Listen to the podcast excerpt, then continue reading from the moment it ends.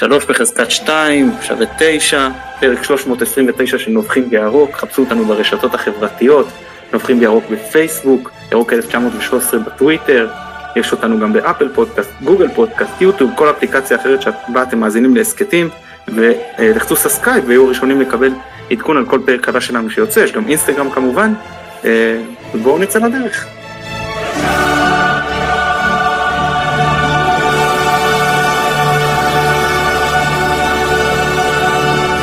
מי רוצה לדבר איתנו? אף אחד בשלב הזה, אז טוב, אז אני אתחיל ברשותכם, ויונתן, אם יש איזושהי בעיה טכנית, תעדכן אותי תוך כדי, כי יש לי פה, פתחתי גם את המחשב וגם את הטלפון, ואני מקווה שזה לא עושה צרות. טוב, סגרתי ככה, אוקיי. אז עד שמישהו ירצה לדבר, ובשמחה אתם מוזמנים, אני אספר קצת אה, על חוויות מליגת האלופות שלי, וזה מתחיל, אה, הסיפור מתחיל, ב-שישה עשר ביוני, ביולי, סליחה, אלפיים ושתיים, בגרות האחרונה שלי בבית ספר, יש שיגידו זקן, יש שיגידו צעיר, זה מה יש. יום אחרי אני מתגייס לקורס טייס, ואחרי כמה זמן, אני, לא הרבה זמן, אני הולך לקצין, ואני מבקש ממנו לחתום ויתור. זה לא מתאים לי העניין הזה. הוא אומר לי, תשמע, בוא תטיס מטוס, מה אכפת לך? כמה פעמים בחיים יצא לך להטיס מטוס? בוא תטיס מטוס, עשר פעמים, לפחות, תראה, אולי תתחבר לזה. אמרתי, טוב, נו, צודק, מה אכפת לי? בדיעבד, באמת, זה לא היה קשור אליי העניין, אני בלעדיו צריך להיות על הקרקע, או מקסימום בתוך כלי רכב שנוסע על הקרקע. ובאיזה שלב מגיע המשחק של מכבי נגד שטרומגרץ, שלא כמובן אני לא רואה ולא שומע ולא יודע מה קורה. ואחרי שהמשחק נגמר, אני מחפש אנשים בבסיס, כמה כמה אומרים לי שתיים אפס. תראו, וואו, שתיים אפס. יש פה משהו, כאילו, כבר יש פה הזדמנות אה, לעשות את זה. חולף, חולף שבוע או כמה ימים, אני לא זוכר בדיוק כמה זמן זה היה, ואני בזמן הזה מצליח להתארגן על טרנזיסטור, אני מעט תשתראה. את המשחק הזה אתה לא תפספס, גם אם זה יעלה לך במקום של בקורס טייס, כאילו, אין סיכוי שאתה לא מתעדכן בלייב. עכשיו, טלפונים אין מה לדבר, קודם כל, זו תקופה, אני יודע שהיום זה נשמע זוי, אבל אז היה לי טלפון אולי שנתיים, לא יודע, משהו כזה, אולי אפילו פחות, והיית נכנס לבסיס, מנתק את הבטריה מהטלפון, תומן בתיק, אסור לך לגעת בו עד שאתה יוצא מהבסיס, והיה פעמיים בשבוע, פעם אחת באמצע שבוע, פעם אחת בשישי, קצת לפני כניסת שבת, שמותר טלפונים ציבוריים, וכמובן במהלך השבת. אז טוב, מגיע המשחק, התרגנתי על אותו טרנזיסטור, ומתחילה שטש, ואני מקשיב למשחק. בשלב המפקדת שם קרא לנו החוצה, אני כמובן הייתי כל כך בתוך המשחק, שאת הנשק השארתי על המיטה, זה עלה לי בשעתיים ביציאה, שווה את זה, ואחרי שהאוסטרים עולים ל-אחד אפס, מבחינתי כאילו בסדר, ברור, קבוצה ישראלית לא יכולה להיות בליגת אלופות, זה, זה לא בשבילנו, רוסו עושה את האחד אחד, ובטח אחרי שיעקוב הורחק, אז כבר כאילו אמרתי דיינו, ואז רוסו עושה את האחד אחד, ונגמרת המחצית, נגמרת השעתש, טוב, צריך ללכת לישון, כאילו, זהו, אסור יותר, להקשיב למשחק. היו עוד שני חבר'ה אוהדי מכבי בגף, כאילו, היו עוד הרבה אוהדי מכבי, אבל חבר'ה האדוקים, אחד מהם היה שטוטניק של אגף, וכמוני פחות הפריע לו, גם כמוני הודח אחרי צ'ק עשר, ואחד שהיה יותר אינטואיט, כאילו כן רצה להצליח. אז אמרתי להם, תקשיבו חבר'ה, אני הולך לשמוע את המשחק, לא יודע, בואו נראה מה עושים. קיצור, אנחנו היה איזה שיחים ליד אגף, אנחנו התחבנו בשיחים, והתחלנו להאזין למשחק, למחצית השנייה, והאוסטרים באיזה שלב עושים שתיים אחד, אחרי לא הרבה זמן שלוש אחד, אני מזכיר, אנחנו בעשרה שחקנים, ולא סתם בעשרה שחקנים, בלי השחקן הכי טוב שלה. הבחור שהיה, גם העועד פחות עדוק מבינינו, וגם זה שרצה להצליח, אמר, טוב חבר'ה, הבנתי את הרעיון, אני את הסיכון הזה כבר לא לוקח, והלך לישון. ואנחנו ממשיכים להתחבר ככה בשיחים, ובאיזה שלב קייסי פנימה, ואחרי זה בדיר, ואנחנו תופסים אחד את השני, ולא יודעים מה לעשות עם עצמנו, כי אתה לא יכול, לא תגידו לי סמך, אתה לא יכול להוציא ציוץ, כלום, אתה, זה הדחה במקום, כאילו אין מה לדבר. לא במקום, זה ועדה ואתה בטוח מודח. קיצור זאת הייתה אחת החוויות והלילות הכיפים מהבודדים שהיו לי בקורס טייס. אתם אגב מוזמנים, כל מי שרוצה לדבר ולשתף, מוזמן. אם לא, אז בינתיים אני ממשיך עם עוד חוויות ליגת אלופות. פעם הבאה שאנחנו מעפילים לליגת אלופות, כמובן ב-אלפיים ותשע, ואשתי, היא כבר הייתה אשתי, כן, באה איתם למשחק באצטדיון רמת גן, נגד זלצבורג, היא ברגע שדבלשווילי כבש את הראשון, שלושים וחמישה אלף אנשים בבת אחת, עפו באוויר, והיא הייתה בהלם, כאילו. לפני זה לא חוותה דבר כזה, הייתה זה היה, אמרה שהיא ממש נבהלה. עכשיו, פתח סוגריים, מספר לכם את זה אנקדוטה עליה, שהיא עשתה טיול בדרום אמריקה, לפני שהכרנו, וטיילו בריו דה ז'נרו, ועברו, הלכו ברחוב, פתאום מישהי אומרת להם, שמה שהם מדברים עברית, אומרת להם, מאיפה אתם? הוא ישראל. אמרת, תקשיבו, אני אשמח אם תוכלו להתראיין לאיזו כתבה שאני עושה, ואם תסכימו, אני אתן לכם פה להיכנס למשחק, פה אצטדיון.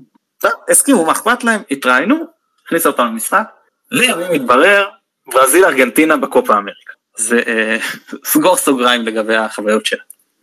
בקיצור, אנחנו עוברים את זלצבורג, ולצערי הרב מתברר שאת הערך דבש קבענו כבר על המשחק הביתי נגד בייר. זה באמת משהו שקצת מורכב מדי לבטל, אז אנחנו מגיעים לתאילנד, ואגב דבר ראשון, אני פותח בתאילנד הטלוויזיה במלון, אני רואה את גולס הבועט, פוגע בגף שם של אחד הזה, ונכנס, זה פשוט מדהים, כאילו למה שישדרו משחק הזה בתאילנד, אני לא, לא יודע איזה רשת זאת הייתה, מקומית, זרה זה, אבל מניח שזרה, אבל עדיין זה היה ממש נחמד, והזמן עוקף, אני אומר, איך אני מצליח לראות את המשחק? לא עכשיו בבנקוק, ששם זה באמת לא בעיה, אני באים, ואז היינו בסמוי, ובאיזה שלב הפלגנו לפנגן במעבורת, עצור סיפור על המעבורת מסמוי לפנגן, חבר שלי מבית הספר, הוא וחברה שלו לימים אשתו, נסעו בשטו, במעבורת הזו, ומי שמכיר, המעבורת הזו היא נעה הצידה ברגע שיש גלים, בצורה מאוד מפחידה, זה ממש מזעזע את הספינה, כמו שנוטים לומר, הביטוי הפיראטי הידוע, ובאיזה שלב זה, זה, זה הגיע למצב שהספירה כבר התחילה להתהפך, והוא צועק עליה, תקפצי למים, והיא קפואה, לא מסוגלת לזוז, הוא צועק עליה שקפצי למים, והיא קפואה, לא מסוגלת לזוז, בשנייה האחרונה, שהספינה כבר מתחילה ממש להתהפך, הוא דוחף אותה, מתהפך בעצמו עם הספינה, ועובר דרך המדחס, וחוטף, יש שיגידו למזלו, יש שיגידו לרוע מזלו ברגל, יד אחת תופסת את הרגל, יד אחת שוחה למעלה, הצליח לשרוד אבל uh, עם פרוטזה, ולימים הוא הגיע ל, uh, למשחקים האולימפ... הפרלימפיים, בתור טניסאי, אדם ברדיצ'בסקי מי שמתעניין, uh, אני לא חושב שהוא הצליח יותר מדי, אבל, אבל uh, הוא השתתף, uh, ואני חושב שהוא גם uh, זכה באליפות ישראל עם עלות. טוב, נמשיך את העניין לגבי מכבי, אז אנחנו מגיעים לפנגן, ואני אומר טוב, איך, איך אני מצליח לראות את המשחק? אני הולך, יש מקום, אני לא זוכר את השם שלו שם, אבל זה משהו ישראלי, זה בחור ישראלי, ואני אומר לו, שמע יש היום משחק, שעון תאילנד, רבע לשתיים.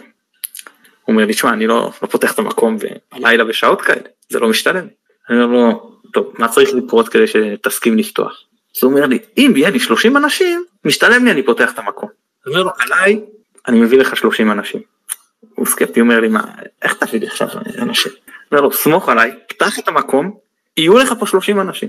עכשיו אני מחלטתי, אין לי מושג באמת, מאיפה אני מארגן עכשיו שלושים אנשים, כן? מאיפה אני אמציא לו את האנשים האלה? טוב, אני עושה, מה, מה אני יכול לעשות? טוב, ננסה.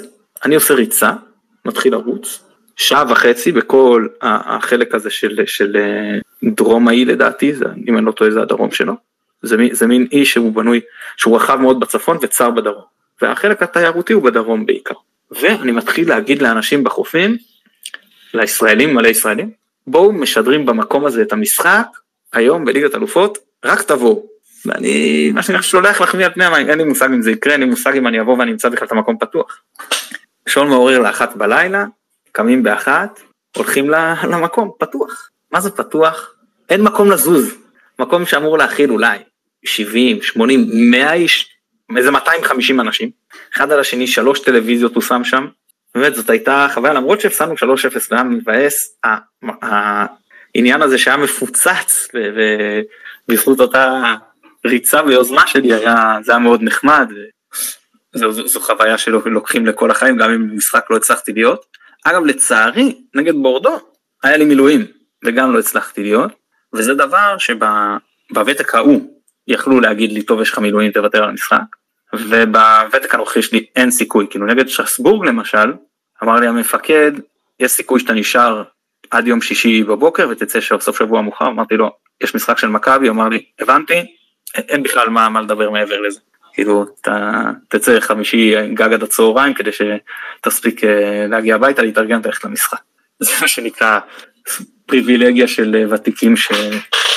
לצעירים, זה טוב, מה חבר'ה, רק אני מדבר, אף אחד פה, אף אחד פה לא רוצה גם לשתף, חוויות, רגשות, הימורים, פרשנויות מקצועיות, טוב, אז אני ממשיך בסולו הזה, עוד ששוב אני ממש ממש אשמח אם תשתתפו, כי אני את החפירה שלי כבר עשיתי בפרק של נופחים, ומי שלא איזה בהחלט מוזמן לעשות זאת, אז הרכב של מכבי ללא שינוי, כפי שצפינו בפרק, וזה באמת לא, אין פה איזה אה, הפתעה גדולה מדי, אז מי שלא, ברור לו משום מה, זה כהן, סונגרן, פלניץ', גולדברג, קורנו, לוי, מוחמד, שרי, חזיזה, דוד ופיירו, שהשאלה היא כמובן מה המערך, אה, זה יכול להיות אה, ארבע שלוש שלוש, אה, כאילו קלאסי שמכבי אה, שיחקה ברוב העונה שעברה, זה יכול, למרות ש... מכבי בעונה שבה שיחקה את זה עם אמצע של אחד אחורי ושניים לפניו, והעונה היא לרוב משחק, כשהיא משחקת ארבע שלוש שלוש זה שניים אחורים, זאת אומרת, לוי ומוחמד פחות או יותר בקו אחד, דיברתי על זה שהם, ההפרדה היא כבר לא צפון דרום, היא חלוקה ביניהם עם מזרח מערב, ושרי אה, מעליהם, זה יכול להיות אה, ארבע שתיים שלוש אחת, זה אה, קשה לי להאמין, אבל לכאורה זה יכול להיות ארבע ארבע שתיים יעלום, השחקנים, מתאימים לזה, כי חזיזה ומוחמד מסוגלים לשחק את הצדדים ביעלום, אבל אני מאוד מאוד סקפטי. אריאל, אתה רוצה לדבר? באמת שרציתי לשתף איזה סיפור נחמד, אבל כבר עברנו לטקטיקה.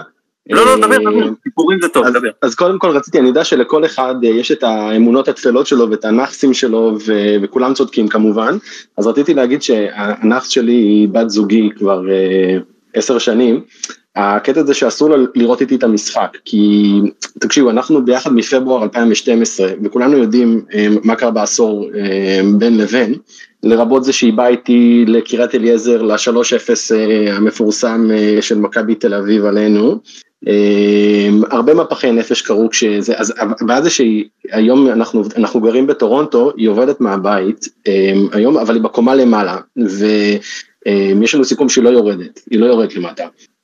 אסור לה, אז אני חושב שהכל יהיה בסדר, כאילו תסמכו הכל בסדר, אז כאילו בכלל זה אפשר לדאוג, דרך אגב משהו שממש ראיתי שהופתעתי זה שעכשיו עוברים לדברים רציניים, הכוכב אדום לא שינו הרכב, ועל פניו זה אומר שלא שמים קשר אחורי, מה קוראים אותו שש, מספר שש, וזה על פניו...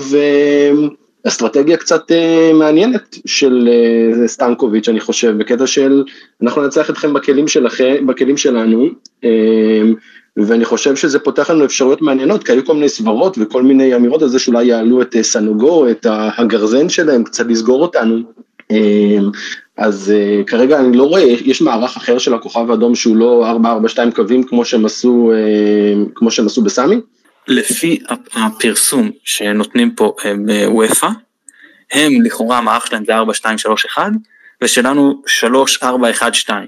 להגיד לך שאלה באמת הולכים להיות המערכים, אבל תראה, הם בחיפה הם שיחקו, התחילו ארבע ארבע שתיים קווים, עברו ליעלום, היעלום עבד להם טוב, נכון שזה זה, זה עבד גם עם ההיפוך מומנטום בלי קשר, אבל, אבל זה, זה ככה הם עשו את המהפך, ואז במחצית השנייה, כמו שאמרת, כאילו להוכיח, לנצח בכלים שזה, חזרו ל-ארבע ארבע שתיים קווים, ואז אנחנו כאילו עשינו את המהפך.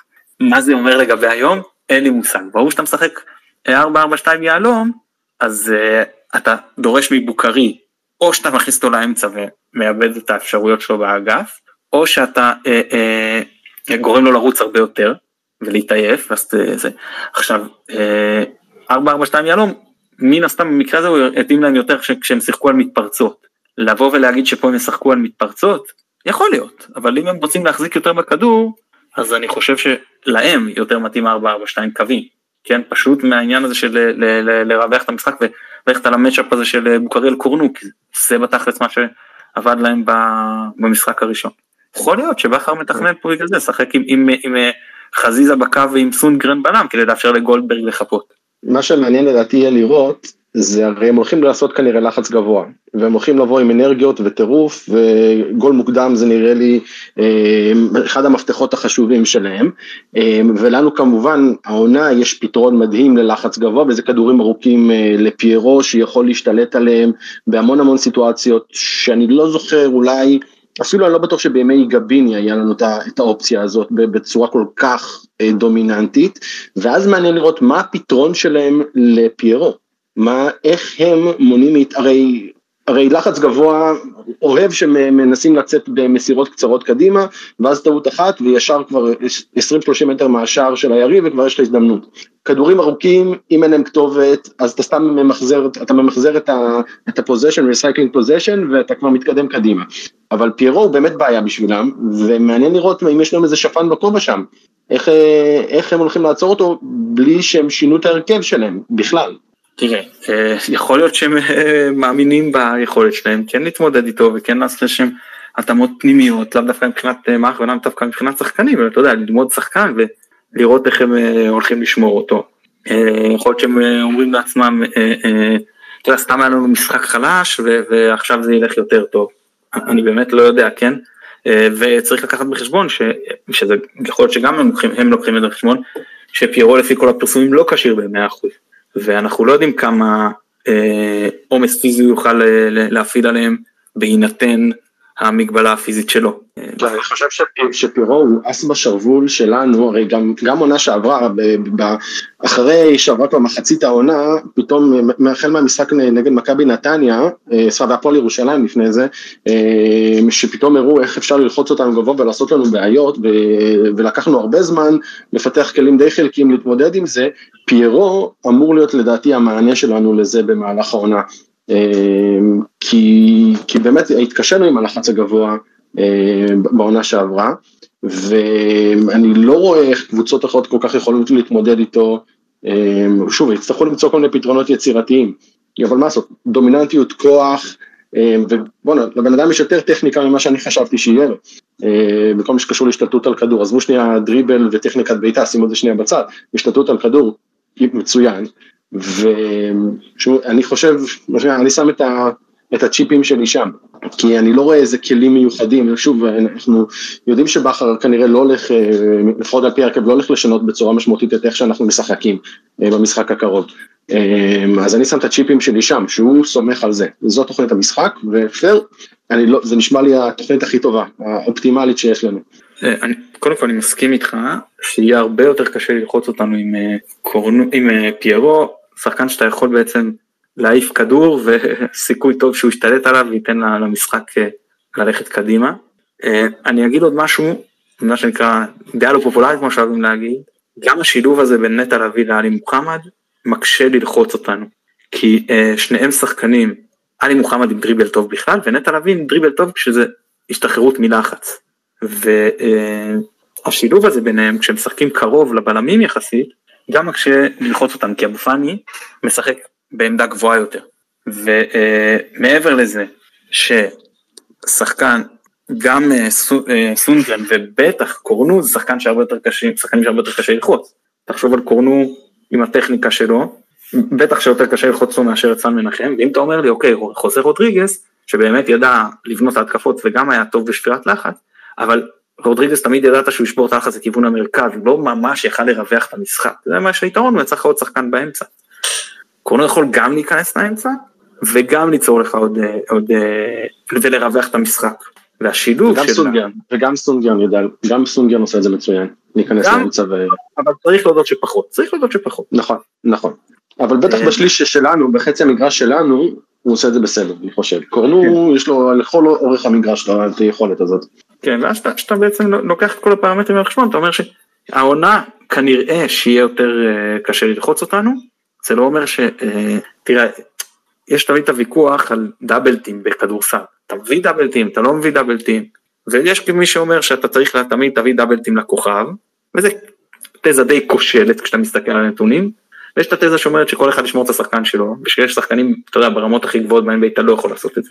אז אתה אומר, אני צריך להביא את זה, בנקודות ספציפיות, ברגעים ספציפיים, אותו דבר עם הלחץ על מכבי, מי שידע לעשות את זה נכון, בנקודות ספציפיות, ברגעים ספציפיים, יכול אה, לצאת בשכרו, מי ש... אבל מי שיבוא וינסה משחק שלם, אתה יודע, לא, לא משחק שלם, מהפתיחה, עשרים דקות, עשרים וחמש דקות, חצי שעה, כמו שעשו לנו שנה שעברה פה ירושלים ונתניה, כמו שהזכרת, וגם אה, מכבי תל אביב עשו לנו את זה, אה, בסיבוב, בבית עליון בבלומפילד, אני חושב שהשנה יהיה להם הרבה יותר קשה. אם יורשה לי, אם יורשה לי רגע להתפרץ, אז ערב טוב. אני חושב שבגלל ההתמקדות של הכוכב האדום דווקא בפיירו ובשרי, כפי שפורסם לפחות, גם שרי בהחלט מוקד שלהם, אז דווקא הכדורים הארוכים לכיוון של דין דוד יהיו פה מאוד מאוד מכריעים במשחק של הערב, והשליחות גם של שון גולדברג, גם של פלניץ', גם של סונגרן, דווקא לכיוון שלו יכולות למצוא אותו יחסית יותר חופשי, כשפיירו ממקד אליו את הלחץ בהגנה של היריבה. זה משהו שעליו אנחנו יכולים ליפול ולקום היום, הנבדלים האלה. כן, זה על זה שהוא ידע לאתר את פינות השער ולא את מרכז הגוף של השוער. כן, או שהשוער יעדוף פנימה, כמו בשער של פיירו. אני אגיד לכם משהו שהוא קצת, כאילו אם הנבדל ומגחכים על זה וזה, אבל נגיד על זה משהו, כששיחקתי בקצל, הייתי שחקן גרוע וטוב שזה נגמר מהר, כששיחקתי בקצל, אז היה מאמן שאמר, שהיינו משחקים, זה היה שנתיים, אנחנו היינו בכאלה של כיתה ג' ושיחקנו ביחד עם, עם, גם עם ד' או, או ד' ו-A, כאילו היה, הליגה הייתה בכל אה, קבוצה, היה כאילו גם מחזור A ומחזור ד', ואנחנו היינו בד', אז מן הסתם החבר'ה של A היו הרבה יותר טובים, של כל הקבוצות, אה, מכל כאילו האזורים, ואז הוא אמר, תראו, אתם מגיעים לשלבים, בדקות האחרונות של המשחק היה מותר לעשות לחץ גבוה, אז הוא אמר, עדיף שתחזיקו את הכדור חמש שניות, ויהיה עיבוד כדור, כן, אחרי כדור, מאשר שהם יחטפו לכם וילכו לסלקה. אז אני אומר אותו דבר לגבי דין. בכדורים הארוכים, אם לוחצים אותנו, עמית, אתה דברת שהוא יכול להיות כתובת, כי מתמקדים באחרים, זה נכון. וגם אם הוא יהיה בנבדל, זה לא מצב שאתה מוסר וישר נותנים לך עוד התקפה על הראש. גם הצירה הזאת של הנבדל, כי זה עד שהוא לקח את הכדור, ורץ, ובעט, והשופט הרים, ורגע בודקים בוואר, ושמים את הכדור מחדש, וקיבלת פה דקה שההגנה יכולה לנשום, אז אפילו את העניין הזה שאנחנו מתבאסים מהנבדלים, מהנבדלים, יש במקרים סויים שיש גם לקחת פה את החיובי. אני מסכים, אבל אם אנחנו, אני חושב שאם אנחנו חושבים, או בוא נגיד יש הערכה כזאת, שיהיו לנו יותר שטחים, כי התמקדו בפיירו, כי התמקדו בשירי, אז יכול להיות שהצילי, זה מתאים יותר מדין דוד, עם יכולת סיומת מרשימה, וגם, אני חושב שהצילי הרבה יותר מסתדר כשיש לו שטחים פתוחים מאשר כשיש שחקן מולו, ואז הדריבל שלו לא טוב למשל כמו של חזיזה, או לא טוב כמו של שרי, אבל אם נותנים לו שטחים פתוחים, ואני חושב, עם כל הכבוד למערך הסקאוטינג של הכוכב האדום, הם לא ראו באמת את הצילי ואת יכולותיו, כשיש לו את הבלטה. אני לא חושב שזה הופיע להם בקלטות הסקאוט כל כך. אז אני חושב שעכשיו אנחנו כמובן יודעים את ההרכב, אנחנו יודעים שהצילי לא עולה במקום דין דוד, אבל צריך להיות, אני מקווה שלפחות בחר ערני לאפשרות הזאת של לנצל את השטחים מלאים וכאשר נצטרך איזה שינוי. אני חושב, אני אגיד זה ככה, אני משתוכנע מעבר לכל ספק סביר, כמו שאומרים גם במשפט הפלילי, שהצילי ישולב במהלך המשחק, כאילו כל דו קשיר כמובן. לא תרחיש שבו הוא לא מקבל דקות, ותראה, הסיפור הזה בליגה של הצילי, רוב המשחקים בליגה הצילי יפתח, גם אני ממש משוכנע בזה, באירופה זה יותר טיפה קשה לו, וגם עם העניין של הרוטציה, וגם אנחנו יודעים איזה כוכב הוא בליגה, זהו, אז אנחנו נבחן את העניין הזה בליגה, והיום כמחליף, ואנחנו נקווה שהוא ייכנס בשלב, שיהיה לו שטחים, ולא שאנחנו, בלית ברירה, נצטרך לנסות ללחוץ אותם, כי אנחנו נהיה מוכרחים להשיג שער, וזה אנחנו נחכה ונראה.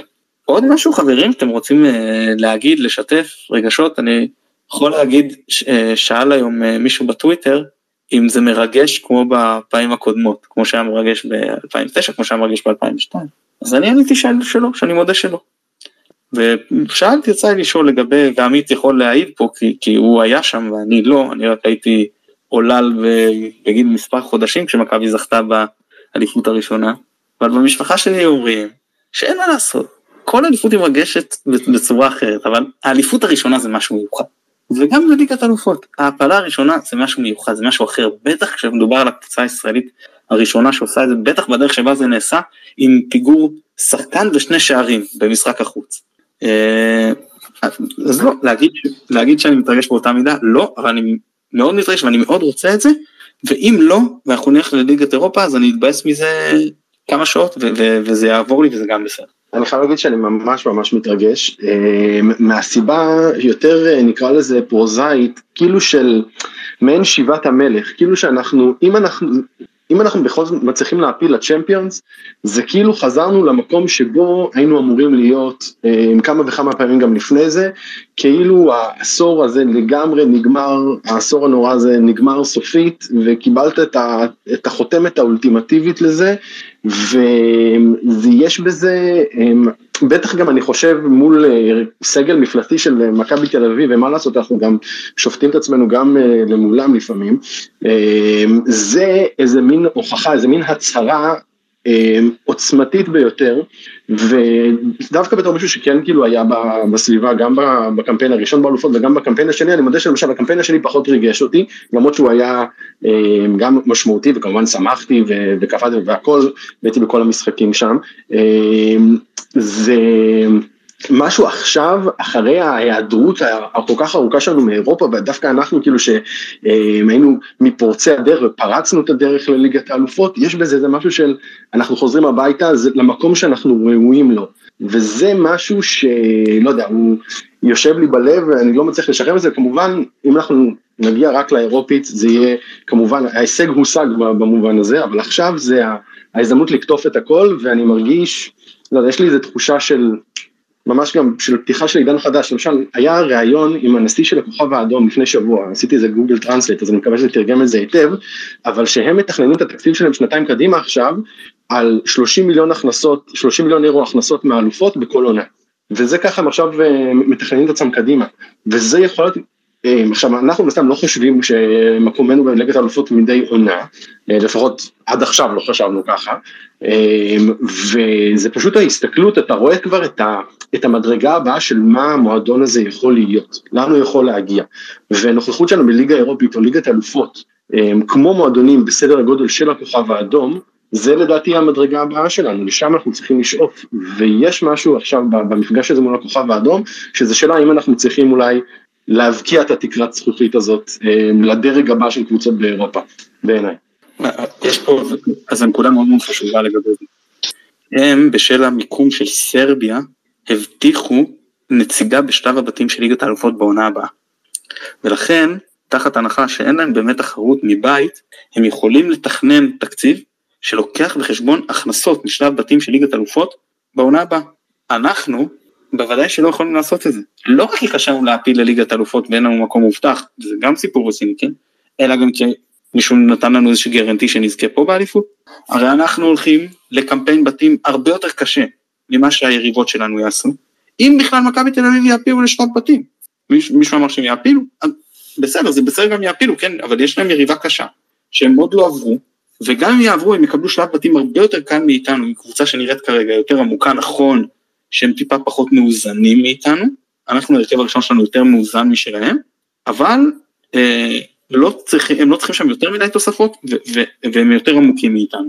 ואז אתה אומר, הם הולכים לשלב בתים קל יותר, או בכלל לא בתים, ובטח אם אנחנו נלך לאלופות העצמות, האנרגיות, שהדבר הזה שואב מה, גם מהמועדון, אה, גם מהשחקנים, מהצוות המקצועי, אמר ברוך דגו, בספר, מי שיצא לקרוא את הספר של דסקה, זאת אומרת, אחרי משחק עם ביירן מינכן, הוא לוקח רק ארבעה ימים להתאושש מהמשחק הזה, ואני אגיד עוד, מה, עוד משהו, אני חושב שכבר אמרתי את זה פעם באחד הפרקים, אני אגיד את זה שוב, שפעם פול פירס, אמרתי את זה בהקשר של פירו, הוא היה צריך אה, אה, להגיד, מי הם חמשת השחקנים שהיה הכי קשה לשמור, והוא אמר שלברון ג'יימס, אתה שומע עליו במשחק, זה לא רק קשה מאוד תוך כדי המשחק, אלא יומיים שלושה אחר כך אתה עוד מרגיש את הכאבים בגוף, אז אומר אותו דבר בליגת אלופות, עוד שלושה ארבעה ימים אחר כך אתה מרגיש את העומס הפיזי, לא רק מכמה שרצת וזה, שזה גם חלק מעניין הקצב, אלא היכולות הפיזיות של השחקנים שמולך, אתלטיות, כל הסיפור הזה. הם נעלים בכל דבר בסופו של... אז זה יפגע בנו בליגה, ולא לחינם אף קבוצת ליגת אלופות לא הצליחה לאף קבוצה שהייתה בשלב הבתים, לא הצליחה לזכות פה באליפות. ונכון שהיו קרובות, אנחנו היינו קרובים פעמיים, ומכבי תל אביב היו קרובים פעם אחת, והפועל תל אביב לא היו מאוד רחוקים, אבל כל הקבוצות האלה נפלו בסיום.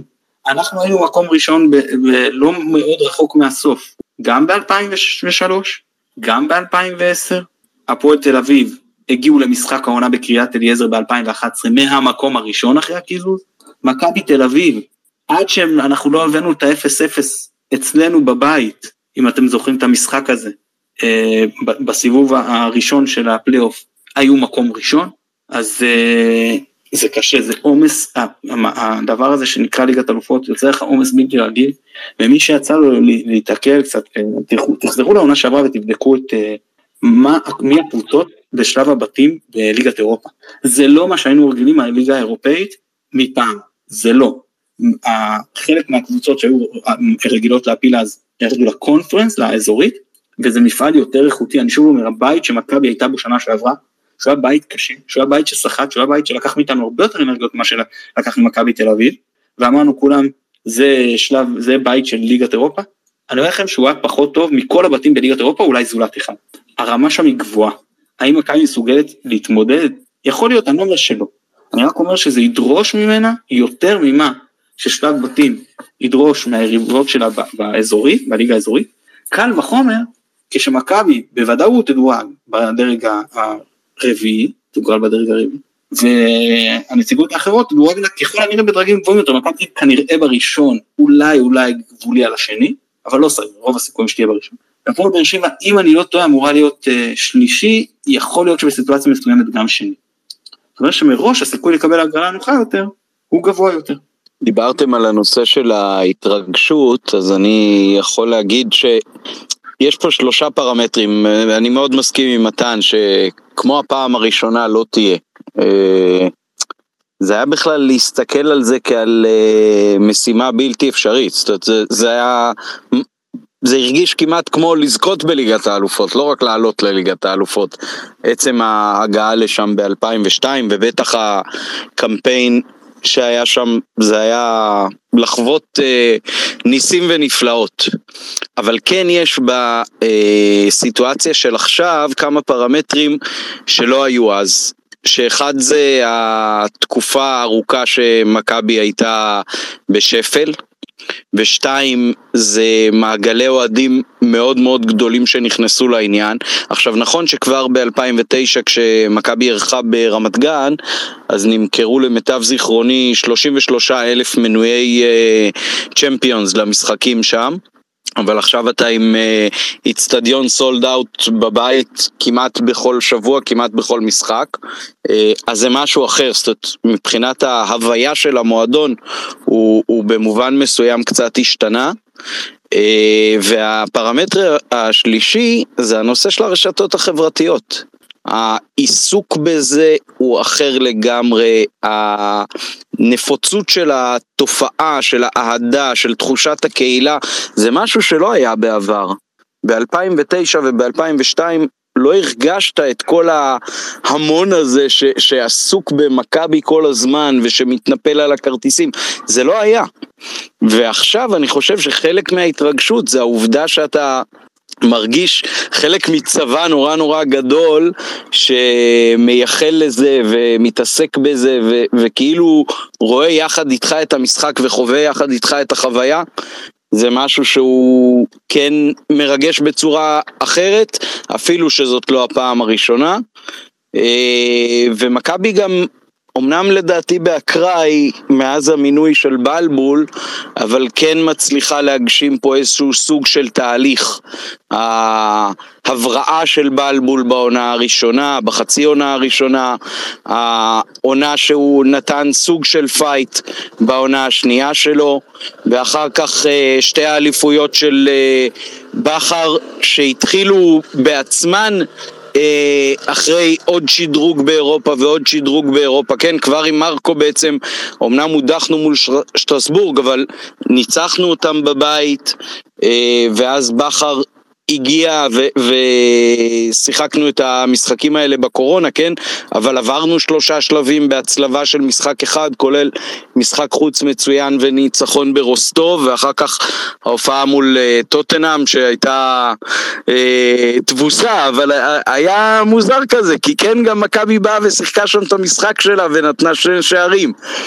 אז אה, זה, זה משהו שהוא אחר, ועכשיו אתה, ובשנה שעברה עם הקונפרנס, והשנה אתה כאילו מגיע לבשלות שלך עם סגל מאוד רחב, עם שדרוג שלו בצורה מאוד מרשימה, אני חושב בשלושת עמדות המפתח בהרכב שהיו נקודות תורפה בשנה שעברה, והשנה התחזקו מאוד.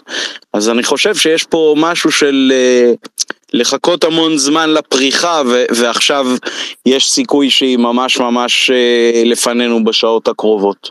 אני חושב, אני רוצה להתחבר למילה שאמרת, תהליך, שזה בעיניי נותנת פרספקטיבה מעולה על המצב שבו היינו ועל המצב שבו אנחנו נמצאים, כי אם אתם זוכרים, המילה תהליך הפכה בימי מולנשטיין למילת גנאי, בפי חלק מאוהדים ובמידה רבה של צדק, על זה שמדברים על תהליך ומבקשים סבלנות, אבל בעצם לא נעשים צעדים משמעותיים ולא נעשים, ובטח לא רואים תוצאות בשטח, זה כמובן. ועכשיו, שאתה אמרת את המילה תהליך, זה פתאום הציף בי את חלק ניכר מהשנים האלה, לא תורד איפה אנחנו נמצאים עכשיו, וזה ממש ככה סוגר לי מעגל. וככה גם אני חושב שלא משנה מה תהיה התוצאה הערב, אנחנו יכולים להיות גאים, והמועדון הזה יכול להיות גאה במה שהוא עשה בשנים האחרונות, באמת כמו שאמרתם מאז תקופת מרקו, זהו, אני מגיע מאוד כאילו כמובן לחוץ ונרגש, אבל בכל מקרה לא משנה מה יהיה הגאווה במועדון הזה, ובמה שהוא עשה בטח כמובן במשחקים האחרונים, ובטח עוד יותר בשנים האחרונות, היא פשוט עצומה. דרך אגב, המבחן, המבחן של התהליך הזה יהיה כשאתה כן קצת תרד, או כשבחר יעזוב, עד כמה אז באמת אה, גורמים מקצועיים בתוך המועדון יהיו אלה שנותנים את הטון, או שהצד הפיננסי שלו פתאום אה, ירים ראש חזרה ויהפוך אה, להיות ה... קובע גם בעניינים מקצועיים, כי אני, אני זוקף חלק גדול מהעניין לגל אלברמן ולמי שנותן לו להיות ב, בעמדות המקצועיות במכבי כבר שנה רביעית בעצם, כי הוא התחיל כעוזר של מרקו, אחר כך בשנה שעברה הוא היה קצת יותר בצד של האנליזה והסקאוטינג וזה, והשנה יש לו ממש טייטל של מנהל ספורטיבי, מנהל טכני, מנהל מקצועי, לא משנה, משנה הגדרות התפקיד ולא השם. ואני חושב ש אם גם כשתהיה ירידה או כשבחר יעזוב, אז ייתנו לו להנהיג את הדרך המקצועית שאנחנו רואים שנושאת פירות, אז, אז אנחנו נדע שהתהליך באמת יותר שלם. כמובן שזה צריך להמשיך להיות עם גיבוי תקציבי. מה שג'ורדי עשה זה לא רק הדברים ה... מקצועיים במכבי תל אביב, אלא העובדה שגם אחרי שהוא הלך וגם אחרי שהם הפסידו אליפויות, הם לא יורדים ממקום שני כמעט אף פעם, ובשנה שעברה מקום שלישי, אבל הם שם והם תחרותיים, וזה המבחן האמיתי לתהליך. אני חושב שאולי עכשיו נתכנס כבר לסיום, כי השריקה אוטוטו. כן, אני רק אגיד שאני חושב שבמאמן הבא אלברמן אפילו כוחו רק התחזק, כי פה הוא צמח שבחר לידו, ובחר עם כל הכברת, ואני אני חושב, אני לא יודע, אני מנחש, שכשיוחלף מאמן, מן הסתם יקרה מתישהו, אז אה, גלברמן באמת יתפוס אה, את, ה, את, את המקום הסופי שלו בתור, אתה יודע, לא יודע אם מנהל מקצועי ברמה של קרויף, אבל אני מקווה שכן, אבל גם אם לא, משהו אה, די, די נרחב, שלא ראינו כל כך במועדון, אה, לפחות מזה הרבה זמן, כן? סבבה, אז חבר'ה, אלא אם יש עוד משהו להגיד, אז אנחנו נעשה פה קאט, ונתראה כולנו מיד עם שריקת הסיום, אם זה יהיה תשעים דקות תוספת זמן, ב-עשרים דקות תוספת זמן, או גם פנדלים, ואנחנו כמובן נשמח אם, אם תצטרפו, גם אם חס ושלום לא נעלה, ובטח אם נעפיל לליגת האלופות. אז ביי בינתיים, ונתראה פה כולנו בפוסטים. תודה רבה שהזנתם לקדם המשחק, אנחנו נעבור עכשיו לסיכום. במחילה, מספר דקות בודדות בתחילת ההקלטה של אחרי המשחק התפקששו לנו, אז אנחנו מצטרפים לאמצע ההקלטה. תבלו. לבניית הסגל, למוקדמות האלה, מושלם. באמת, למדו את הלקח מעונה שעברה, למרות שיש הבדל, כי גם היה סיבוב פחות, וגם הייתה פגרה יותר ארוכה, ולמדו את הלקח ופשוט הכנה מושלמת למוקדמות האלה, בלי לדעת מה יהיה בהמשך העונה. מדהים, מדהים, מדהים. חבר'ה, אני אשמח לשמוע גם אתכם, כי אני יכול רק עוד לדבר לפני שאני נכנס לפן המקצועי, אבל אני רוצה עוד חוויות ואנשים שרוצים להגיד איך הם מרגישים, ויאללה, אריאל, דבר אליי. מה, איזה צעקות הלכו פה? כמעט הזמינו לי פה משטרה, הקנדים העדינים פה בסביבה, נראה לי מפחדים קצת, עכשיו שאם אני יוצא החוצה, אני רואה את הפרצוף שלי פה בחוץ, וואו, איזה, איזה שמחה, איזה, הייתי דופק מאה ועשרים כל המשחק, לא נתתי, סיפרתי לכם קודם, לפני המשחק, על הנחס של זוגתי, והיא עמדה בזה יפה, נשארה למעלה, אפילו העליתי לאוכל קצת, מים שלא, שתהיה בסדר, ובאמת, וואו, איזה צרחות הלכו פה, אני מה זה גאה בקבוצה הזאת, בשחקנים האלה, שמעו, הלכו שם פיצוצים על פירו, כל המשחק, חוץ מ-עשרים דקות אחרונות, פתאום הוא השתחרר, פתאום, כשכבר לא היה להם כוח יותר, לשים עליו שני שחקנים ולפרק אותו במכות, פתאום הוא השתחרר, ופתאום היה כאילו תחושה שאנחנו יכולים גם לשים גול, אמנם באמת כמו שאמרת, הגול בא במין עצמי מצחיק כזה, אבל התחושה הייתה שאנחנו לגמרי שווים גול רגיל, ובאמת, אנחנו, כמו שאמרת, ביטלנו את בוקרי, ובאמת... חד משמעית, אגב, הק דה פירו, ממש הק דה פירו. כן, וברגע, ובאמת העליונות שלנו, כאילו, עצם העובדה שאנחנו ככה מחצית שנייה רצים ורצים ורצים בלי חילופים, לעומת המשחק הראשון, שהתחושה הייתה שכבר נגמר האוויר עשר דקות אחרונות, פה זה ממש אחרת, ואני רוצה להגיד גם משהו על ברק בכר, שעם כל הכבוד לדיין סטנקוביץ', שהיה שחקן גדול, אבל מאמן די טירון, והחילופים שלו, לא רק שמגיע מהעייפות, החילוף שלו שהוציאו את קנגה, והכניסו את קנגה, זה חילוף מביש שעשה לנו, הוא שיחק לידינו, ממש שיחק לידינו עם החילוף הזה, וברק בכר, שפו, זה באמת ניצחנו בעמדת המאמן גם. שומעים? כן, כן, שומעים. אהלן, אז ערב טוב, מזל טוב, חג שמח לכל ה... אוהדים, אני יכול לדווח שבחיפה כבר ממש שומעים צפירות ברחובות מכל הכיוונים, וגם במהלך המשחק השידור, אז שמעת מכל המרפסות מסביב אנשים שצועקים, ולעשות את זה בחוץ, לעשות את זה באצטדיון הזה, לעשות את זה מול קבוצה שנמצאת במעמד הזה בעצם כמעט כל שנה של פלייאוף ליגת האלופות, ולעשות את זה ככה, זה היה כאילו ממש היפוך תפקידים בין הישראלית לבין היריבה, כי דקה תשעים גול עצמי, זה הדבר הכי ישראלי שאנחנו רגילים לחוות בכדורגל שלנו, כן? זה כמעט כמו ריפוי הפצע מהקטע עם רוזנבורג לפני עשרים שנה, אין, אין, אין מה להגיד. מכבי במחצית, במחצית אמרתי לעצמי שהמחציות השניות שלנו היו הרבה יותר טובות, גם מול אולימפיאקוס בחוץ, גם מול אפולון בחוץ, גם בתכלס מול אולימפיאקוס בבית, גם מול פרטיזן בבית, אנחנו הפכנו, זה... לא יודע, הכוכב האדום, כן. שפרשנים יגידו... כל שש המחציות במוקדמות השניות היו טובות יותר מהראשונה. כן, אז אני לא יודע, אני, זה לא שאני מרגיש שבחר לא הכין טוב את הקבוצה למחציות הראשונות, אבל זה לדעת גם בזמן אמת לעשות את ההתאמות, ולפקס מבחינה מנטלית, ולבוא חדים, ולהיות מרוכזים עד הרגע האחרון, קיבלנו את זה בצורה הכי מהנה, אני חושב, שאפשר לחוות, כן, מה, איך אומרים? את יפה כמו גול בדקה ה-תשעים, אז מכבי היום הייתה יפה כמו גול בדקה ה-תשעים, אפילו שזה לא היא כבשה. כן, לגמרי. באמת, באמת, זה פשוט תענוג. אגב, הוציאו חולצה, כבר תמונה, אני רואה באופיצים של כובש השער, בפוזיציה של קייסי עם החולצה מזה, ורציתי להגיד על שערי, שערים של מכבי בתוספת הזמן באירופה, אז בבית היה לנו באמת את פריז, אבל... אבל תסתכל בחוץ, היה לנו בפארק דה פרנס, היה לנו בזלצבורג, היה לנו בליבורנו, היום כאילו אנחנו יודעים, אתה יודע, זה באמת, וגם ספגנו כמה, ובאמת יש את הסטיגמה הזאת של הכדורגל הישראלי.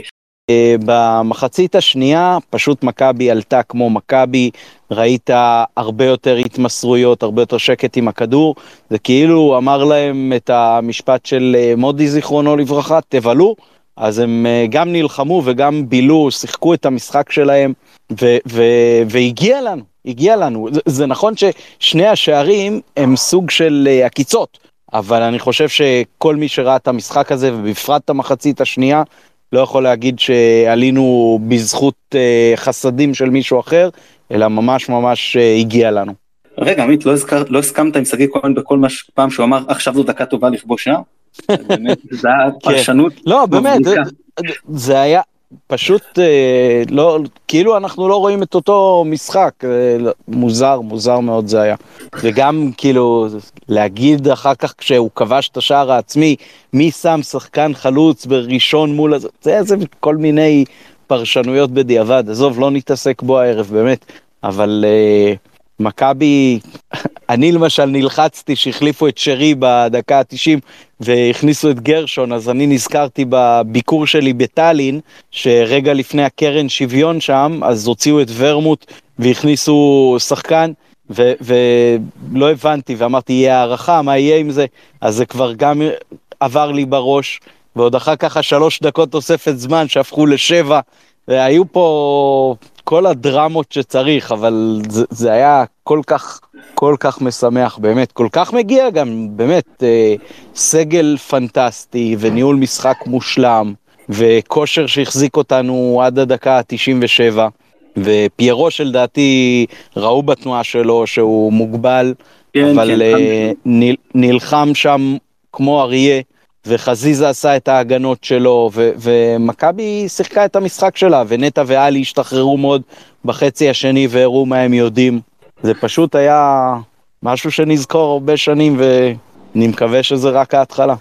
ומה, מילה על בכר, אפשר עוד לדבר? אפשר עוד... כן, כן, כן, זה בדיוק מה שרציתי להגיד, על בכר. אתם זוכרים שאמרתי לכם מהיציאה בקריסקקיס, שמכבי זו קבוצה שלא תמיד מנצחת, אבל תמיד באה לנצח, והיום זה שוב, לא משנה האצטדיון, לא משנה הריבה, ובואו, ברור שעכשיו אם אנחנו נקבל את הקבוצות, אתם יודעים, פריז סן ז'רמן, בייר מינכן וזה, אתה לא יכול לבוא ולשחק מולם דומיננטי, אין מה לעשות, אתה תצא שביעייה ויותר, אבל צריך לעשות את ההתאמות.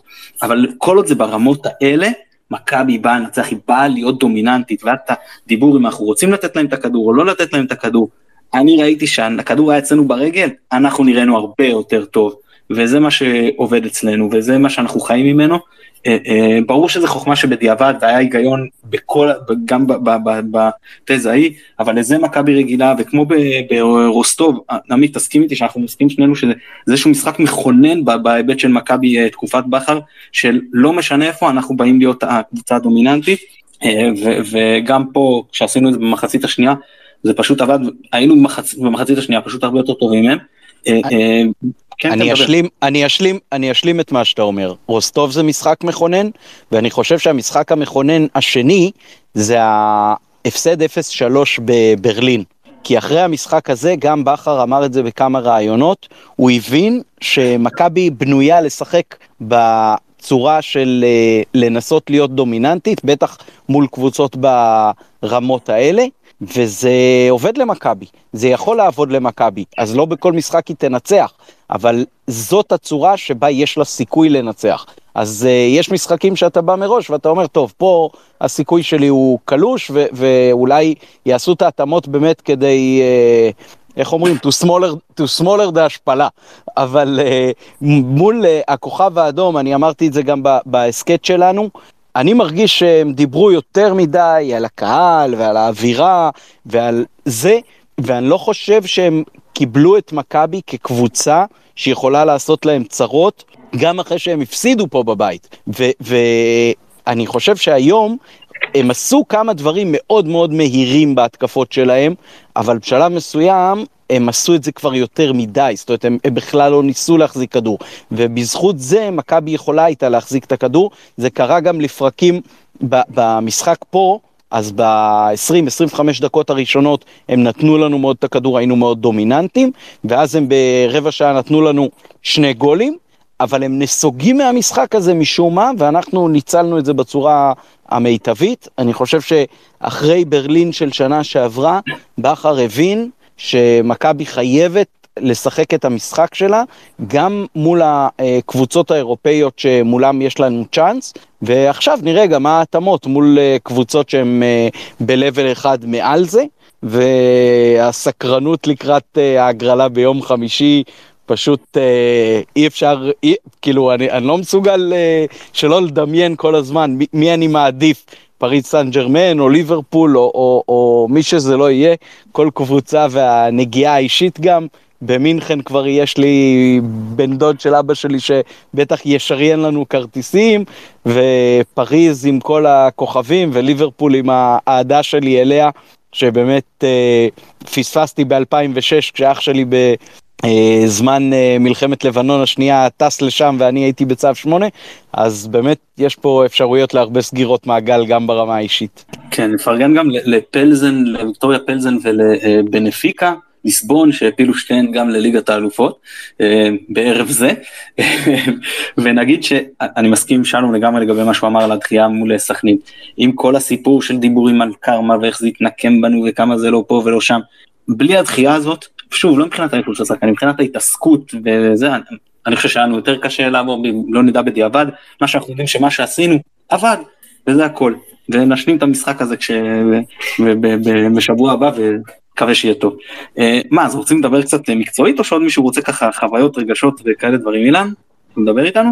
היי חבר'ה, חג אליפות שמח, יש לי כמה דברים, אני על דופק מאתיים, יכול להיות שאני קצת אתבלבל וישכח כמה דברים, אני מקווה שלא. קודם כל, נטע זה איש המשחק שלי, משחק אדיר שלו, לא יאומן מה שהוא עשה שם, הקרבה, פעולות התקפיות מדהימות, חילוצים, ועם החולשה של כל שאר השחקנים המובילים, הוא די בלט היום. מכבי חיפה, מכבי חיפה של השנה פשוט מדהימה אותי, שני המשחקים האלה, גם, במש... גם בחיפה וגם היום כבר, אני הרמתי ידיים, שהם עשו לנו שתיים אחת אצלנו ושהם עשו שתיים אפס פה, אני כבר הרמתי ידיים והקבוצה הזאת לא, לא עוזבת המשחק, היא לא מבטרת, וזה משהו שאני, אני כבר מעל ארבעים שנה אוהד, זה משהו שאני לא זוכר ממכבי חיפה כאלה תצוגות, זה מעבר ליכולת אישית, זה, יש פה, יש פה הרבה מרכיבים שאני לא, לא מכיר במכבי, במכבי חיפה, אני מכיר את הכדורגל האטרקטיבי, את הרבה שערים, אבל מלחמה כזאת והקרבה כזאת ו, וחוסר אה, ויתור כזה, אני לא זוכר ממכבי חיפה, ודבר אחרון, ה... הבינגו שאנחנו הבאנו בכל השחקנים הזרים, זה משהו שאני גם כן לא מכיר אפילו בקבוצות גדולות באירופה, כזה בינגו בשחקנים וכזה מהר, כאילו אתה רואה איזה פעולות פירו עושה במשך, במהלך המשחק ואתה פשוט מבין למה התעקשו עליו כל כך כל הקיץ, הוא הוא משנה לנו את המשחק, אתה, אתה יכול אה, לשחק על הפנים, אבל כשהוא על המגרש, הוא יעשה לך פעולות ש, שיתנו לקבוצה אוויר, שיתנו לקבוצה כוח, זה משהו מדהים, אה, קורנו אה, עוד יכול להשתפר ולהראות לנו דברים יותר טובים, אבל גם עד עכשיו מה שהוא מראה זה, זה סביר פלוס, ודניאל... משחק הגנתי פנטסטי שלו, פנטסטי, כן, היחיד בהגנה היום... שבאמת היה טוב. כן, היום היום הוא באמת הפתיע גם בצד ההגנתי, ודניאל, כמו השם שלו, אל, פשוט אל. זהו, אני סיימתי. אסף, דבר אליהם. מה העניינים? האמת שגם אני דופק מאתיים, אבל uh, אני אגיד כמה דברים ש... שאולי... כי... אני חושב שבניגוד לימים קודמות שפעלנו, השנה נראה שהעונה השלישית היא הרבה יותר כיוון... חיובי מאשר כיוון של מה שנקרא סיום שושלת, לא יודע. השחקנים החדשים שהביאו, השיטה החדשה שברק התחיל לשחק בה שתפסה מאוד. יש משהו בקבוצה הזו, השנה שעברה בגלל לדעתי הפלייאוף, פספסנו את זה שאנחנו, לפחות אני בהרגשה, גם במחצית, גם במחצית של המשחק הקודם, ידעתי שניתן גול. הייתה הרגשה כזאת, ב-שתיים אפס זה היה כזה נראה אוקיי, כל אחד, אבל ברגשנו אותו, זה היה... הייתה הרגשה שניתן את הגול, והמחצית השנייה הייתה בית ספר של בחר, ברמה פסיכית, הכוכב באמת, עשו ממנה overrated, הקהל, הקבוצה, הם לא שיחקו להם, הם זרק כדורים ארוכים מהירים לחלוצים שלהם, שינסו לעשות את הדריבל שלהם, או את הפס המהיר לכיוון הקטאי הזה, או שזה לא יהיה שם.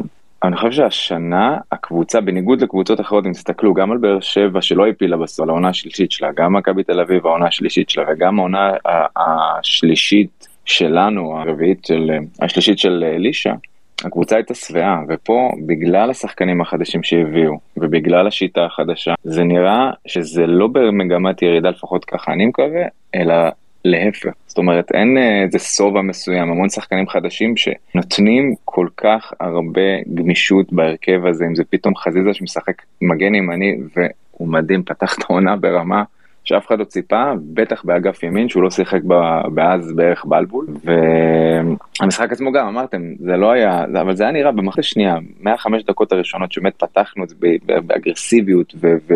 קפצנו על כל כדור, והבנו גם בסוף שבאמת האמצע שלהם לא קיים, ואפשר ללחוץ את השש שלהם. באמת שיחקנו כדורגל, שאני לא יודע, אולי רק אני הרגשתי, ואחרים יגידו גם, אבל אני הרגשתי שאנחנו ניתן את הגול. במצב של פירו, ובמצב של קורנו, ואחר כך מצב של אלי מוחמד, הייתה הרגשה שאנחנו ניתן את הגול. ובסוף, בכך בעצם שלב שיחק, מצילי, חזיזה, וגם שירי, בא לימינה, השאירו את אגף שמאל לגמרי לבד לקורנו, כי לא היה להם אגף ימין כמעט. וזה לדעתי היה שחמט משחק, למרות שבסוף הגול בא מאגף השמאלי, אבל השחמט הזה, השליטה באגף ימין שלנו, ששחררה באמת הרבה מאוד לחץ, ואלי ונטע היו תנועים באמצע, ובאמת השתחררו הרבה למצבי בעיטה, עושה שחמט אחד ענק לסטנקוביץ', כן. אסף, אם תזכור, גם במצבים מסוימים בינאדו וזה היו עושים את זה עם טוואטחה, לוקחים את כל המשחק ימינה ומפנים אותו בשמאל לבד. נכון. ואם ניקח, נתעלה באילנות קצת יותר גבוהים, אז שלום, תשתיק את עצמך, באילנות קצת יותר גבוהים, אז קבוע, גם בגרמניה וגם בביירן מינכן, היו לוקחים את המשחק שמאלה ומפנים לפיליפ לאם לבד. לפיליפ לאם, נכון. לבד בימין, וזה עובד, כשיש לך מגן שמסוגל לעשות את הדברים האלה, שהוא גם כלי התקפי כמו קשר, אז אתה פשוט יכול לרכז כוח מצד אחד, וזה מקשה על ההגנה להתמודד איתך בצד אחד, ובצד השני, אם הם מפקירים אותו, אז הם מקבלים את אותו מגן, אני גם מסכים איתך, זה באמת נראה מצוין. כן, יאללה שחקנים קצת תקשקשו. רגע, אני רק אגיד דבר אחד לגבי מה שאמרת, שאמרת, הרגשת שיבוא גול. אני הרגשתי שמכבי קצת מחפשים באיזשהו שלב תערכה, כי הם מאמינים שהם הקבוצה הטובה יותר על המגרש, והם לא רוצים שהמשחק הזה יוכרע על ה...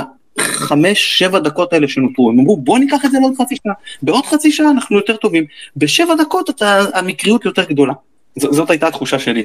הייתה תחושה, אבל הייתה תחושה להיכנס, קרן, את, מצב של שרי, פיירו שפית אחר, הייתה הרגשה כזאת שאנחנו כן ניתן את הגול. יאללה נדב, אתה נותן לנו קצת, צולל איתנו קצת לטקטיקה? אהלן, מעניין איתי טוב? שומעים חנפים. טוב, אני מאוד אשתדל, למרות שגם אני על דופק גבוה וקשה לי בכזה אדרנלין לסכם כאילו יותר מקצועי. אני אתחיל אז מהדברים הלא מקצועיים ואני אנסה לגעת גם הדברים יותר, נקרא לזה טקטיים. אותי מאוד הפתיע והאמת שאני לא התכוננתי לזה, אבל אם דיברתם על זה לפני כן, אבל המצב של הדשא היה ברמה מאוד מאוד נמוכה. אני חושב שזה מאוד הפריע למכבי. אני חושב שבאיזשהו מקום אולי הכוכב האדום היו רגילים, נתן להם עוד יתרון. אבל אני חושב שזה מאוד הפריע לנו לפתח את המשחק שלנו הרגיל. חזיזה כרגע הזכיר את זה בריאיון שלו. לי זה איפשהו דקה חמש עשרה, רק התחל לזה לב, וכנראה גם הגשם הוסיף לזה.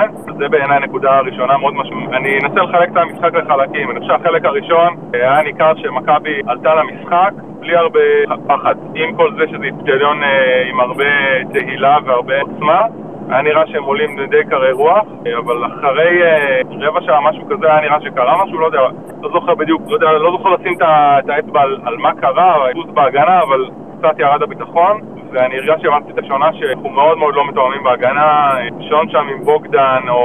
וגם עם ג'וש, ראית איזשהו מהלך, שרצו להשאיר לג'וש ולא השאירו, שנראה לי שזה הפלניץ' וסונגרן, היה שם איזשהו שתהיה מאוד הטריד, אבל אני חושב שהיה פה גם הרבה מזל, כאילו עם... קודם כל עם הפנדל, צריך להגיד, כאילו זה היה מציא מצב, ו... נדב נפל לנו? טוב, אני לא זה, עמית, רק ממך יש רעשים קצת, תוכל להשתיק? אז מי עוד לא דיבר איתנו ורוצה לדבר? אני רוצה איזו מילה קטנה. רק תציג את עצמך. אהלן, אז אני עזרל, נעים מאוד.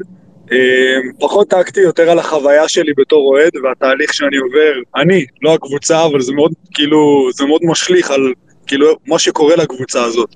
ודיברתי על זה כאילו דיברנו על זה מלא בשלושה ארבעה ימים האחרונים, כי יש פה מלא חבר'ה שלא באמת ישנו בתקופה האחרונה, בעיקר בימיים שלושה האחרונים, לא, לא בגלל פחד או חשש, יותר מתח כזה, אתה הולך למשהו מאוד מאוד גדול ואתה מתוח לקראתו.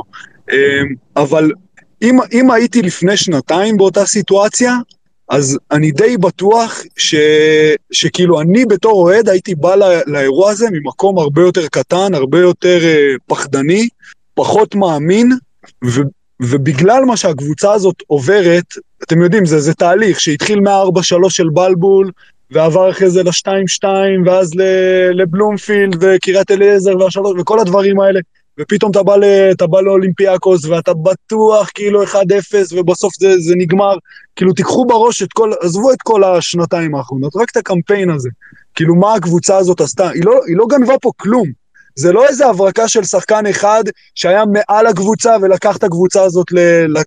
זה פשוט קבוצה חזקה, קבוצה אבל, כולם ביחד, כולם היו טובים, נכון? חזיזה, להיט, פיירו חבל על הזמן, אבל הקבוצה הזאת פשוט הגיעה לה, הגיעה לה להיות, ו- ו- ועם התחושה הזאת אני ביומיים האחרונים, וואלה מגיע לנו, אנחנו באמת טובים, אנחנו באמת קבוצה טובה, יש לנו את בחר שהוא, לא יודע אם אני בדיוק, כאילו ראינו ביחד כל החבר'ה, אף אחד לא טס מאיתנו, וראינו את בחר מתראיין ואז נסעתי, והייתי כל כך מאושר בשביל, מן שחבל על הזמן, אין דברים כאלה, היה ספיצ'לס, וזה פשוט מסמל כאילו את כל הדרך הזאת, וזה פשוט מדהים, ואני באמת, אני באורות, אני, אני לא יודע, אני אסע עכשיו לחיפה כאילו, הביתה, ואני מקווה שאולי יהיה איזה משהו בכיכר הספר, אם לא אני אעמוד שם לבד עם עצמי ויחגוג, אבל, אבל פשוט חוויה, חוויה, חוויה, חוויה, כיף להיות ירוק בתקופה הזאת. תהנו, חבר'ה. נהדר, מי עוד? קרפדילוס, אתה מדבר איתנו? כן, אני יכול, למה לא? יאללה, נדבר. אז אני אישית, אני לא, בכללי אני לא רואה המון כדורגל, כשאני רואה אני מליגת, מליגות שהן בדרך כלל לא בארץ, אני יכול להגיד משהו אחד, חיפה מעולם לא הייתי אוהד, וואלה היום ראיתי מחצית שנייה, נהניתי, נהניתי, ובדרך כלל זה לא קורה כשאני מסתכל על קבוצות בארץ, נהניתי, אז שפו על זה, כל הכבוד, כל הכבוד הקופים הירוקים, פנים קדימה. טוב, תודות. חבר'ה, אני נותן לכם, אני רוצה לשמוע אתכם גם בקטע של הטקטיקה, כי לנו עוד יהיה פרק, שאנחנו נוכל לצלול יותר לדברים, אז כבר אם זה לא ברור. הנה, נתתי רשות לאור, אור דבר. יאללה אור. וואי, אני לא יודע בכלל אם אני... שומעים אותך אור, דבר אלינו. אה, לא, פשוט שמתי הגבלה לזמן בטוויטר, אבל זה לא יום לשים הגבלה לזמן בטוויטר. אני שיקור בלובי במלון במינכן, התחלתי לראות המשחק, שנייה לפני הגול השני של הכוכב, בתוך כדי שאני מחפש קישור לראות המשחק, ואשתי עצמנית עליי שמה אני מתעסק בזה עכשיו, לכו תסבירו לה מה זה פלייאוף ליגת האלופות, אנחנו יורדים ללובי עם אחותה והילדות שלה, וההורים שלה, והילדים שלי, ואנחנו מנסים לראות את המשחק, הם עולים דקה שבעים, ונשאר עם הילדים שלי ועם אבא של אשתי, ושותה בירה ואני כבר שיקור, דקה תשעים יש גול, אני צורח, שדה תעופה מנומנם, כולם מסתכלים עליי, אבא של אשתי בורח, לא רוצה ש... שידעו שיש לו קשר אליי, הילדים שלי מנסים להושיב אותי, כולם מסתכלים עליי, כל הגרמים פה ולא יודע מאיפה אנשים הגיעו, איזה כיף, איזה כיף, סוגר לו מלון למשחק נגד ביירן מינכן, רק תגיד, אין לי שום דבר מקצועי להגיד, לא מעניין אותי כלום, לא, לא צריך לך לדבר מקצועית על המשחק,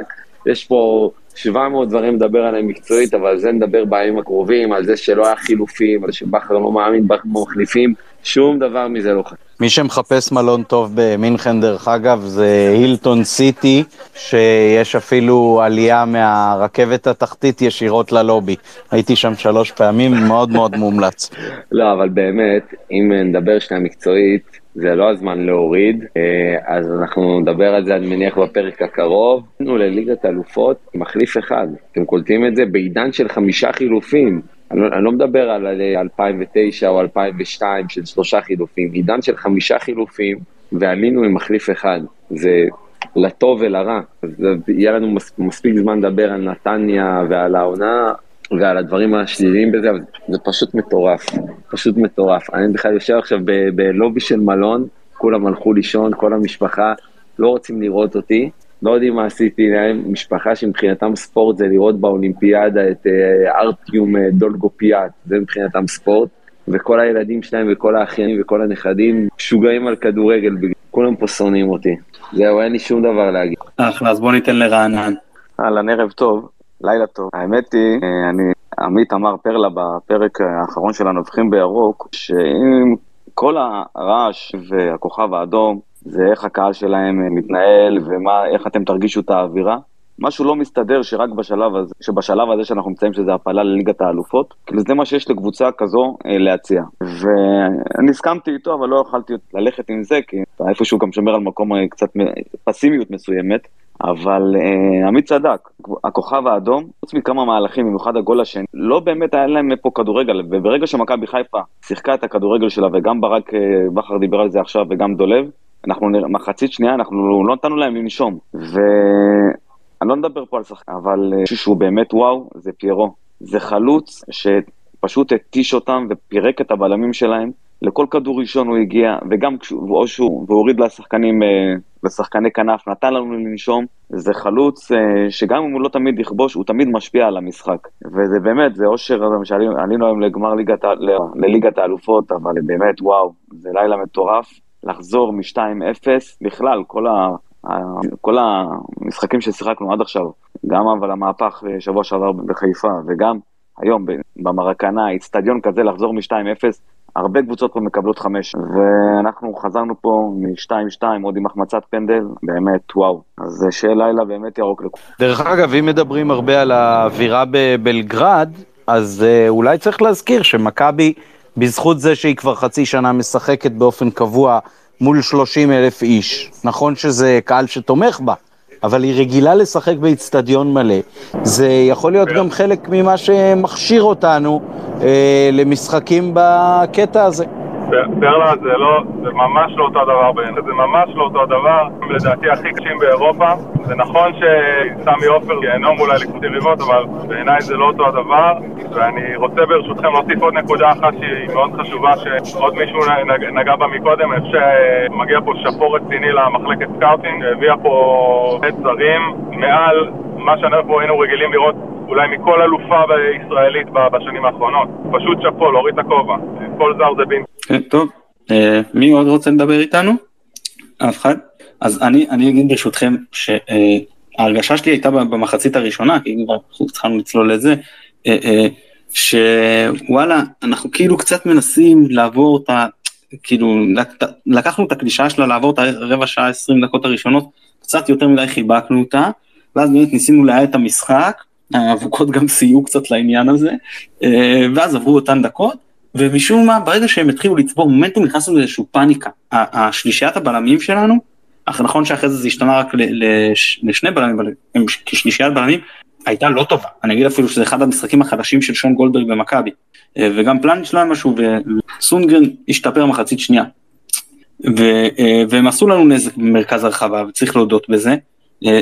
גם השער הראשון, הדריבל הזה על סונגרן, וההכנסה שם של שון כאילו, מה שנקרא, תכבוש לקרן, בלי להתעסק עם הכדור יותר מדי, אבל בסדר, היה מה שהיה, ובאיזשהו שלב התחלנו, עוד היה להם את האומנטום גם אחרי ה-שתיים אפס, ובאיזשהו שלב התחלנו לשנות אותו, ואני רוצה מאוד להתייחס, כי המצ'אפ הזה של בוקרי נגד קורנו מאוד אה, חששתי ממנו, אז א', אני חושב שכמו שניתן לראות שפיירו לא, לא במטבו פיזית, גם לדעתי בוקרי לא היה במטבו פיזית, והדבר השני, ששני הצדדים לקחו בחשבון, בשני המצ'אפס האלה, שהם היו הבעיות של כל קבוצה במשחק הראשון, אני, אני פה עושה פסיכולוגיה בגרוש, אבל אני חושב שזה ככה, זה את השופט.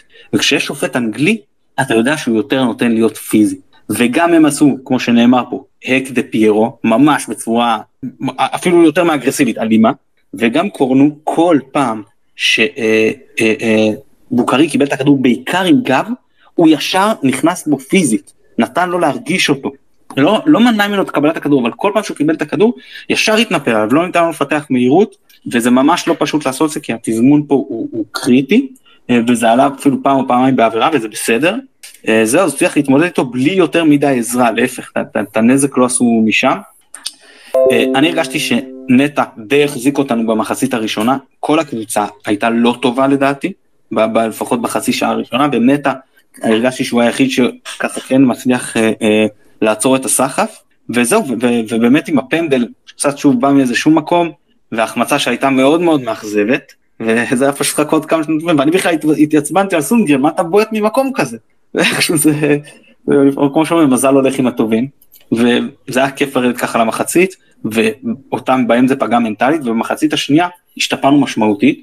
אני חושב שנטה בתחילת המחצית קצת ירד ברמה, אבל אלי עלה משמעותית מאוד, וכל הקבוצה התחילה לשחק הרבה יותר טוב, שרי, חזיזה, פירו, אפילו דין דוד, שהיה לו משחק חלש, אבל מחצית ראשונה הוא לא עשה כלום, פשוט כלום, ומחצית שנייה הוא היה הרבה יותר מעורב, עם קצת יותר פרגון, יש מצב שהוא גם היה מצליח להגיע ליותר מצבים, פרגון מצד החברים אני מתכוון, וככל שהתקדם המשחק, אני חששתי שזה יבוא באוכרנו, ולהפך, למרות שהם עשו, הם עשו יותר חילופים, ורעננו את הקבוצה, וזה אצלם בבית, והם כאילו באים יותר בכושר, לא, זה נראה שאנחנו הולכים ומשתלטים, ונראים יותר ויותר טוב, והם מתחילים לשחק על כדורים ארוכים אה, אה, סתמיים, ורק נותנים לנו ל- להחזיק בכדור, זה אפילו לא היה התקפות מעבר שהם שיחקו, זה לא שהם ניסו לדחוף את הכדור מהר דרך האמצע, פשוט העיפו אותו בכדורים ארוכים, שזה, שזה ממש אה, שיחק הם, היו גמור, הם היו גמורים, גמורים, הם לא הצליחו לעמוד בקצב.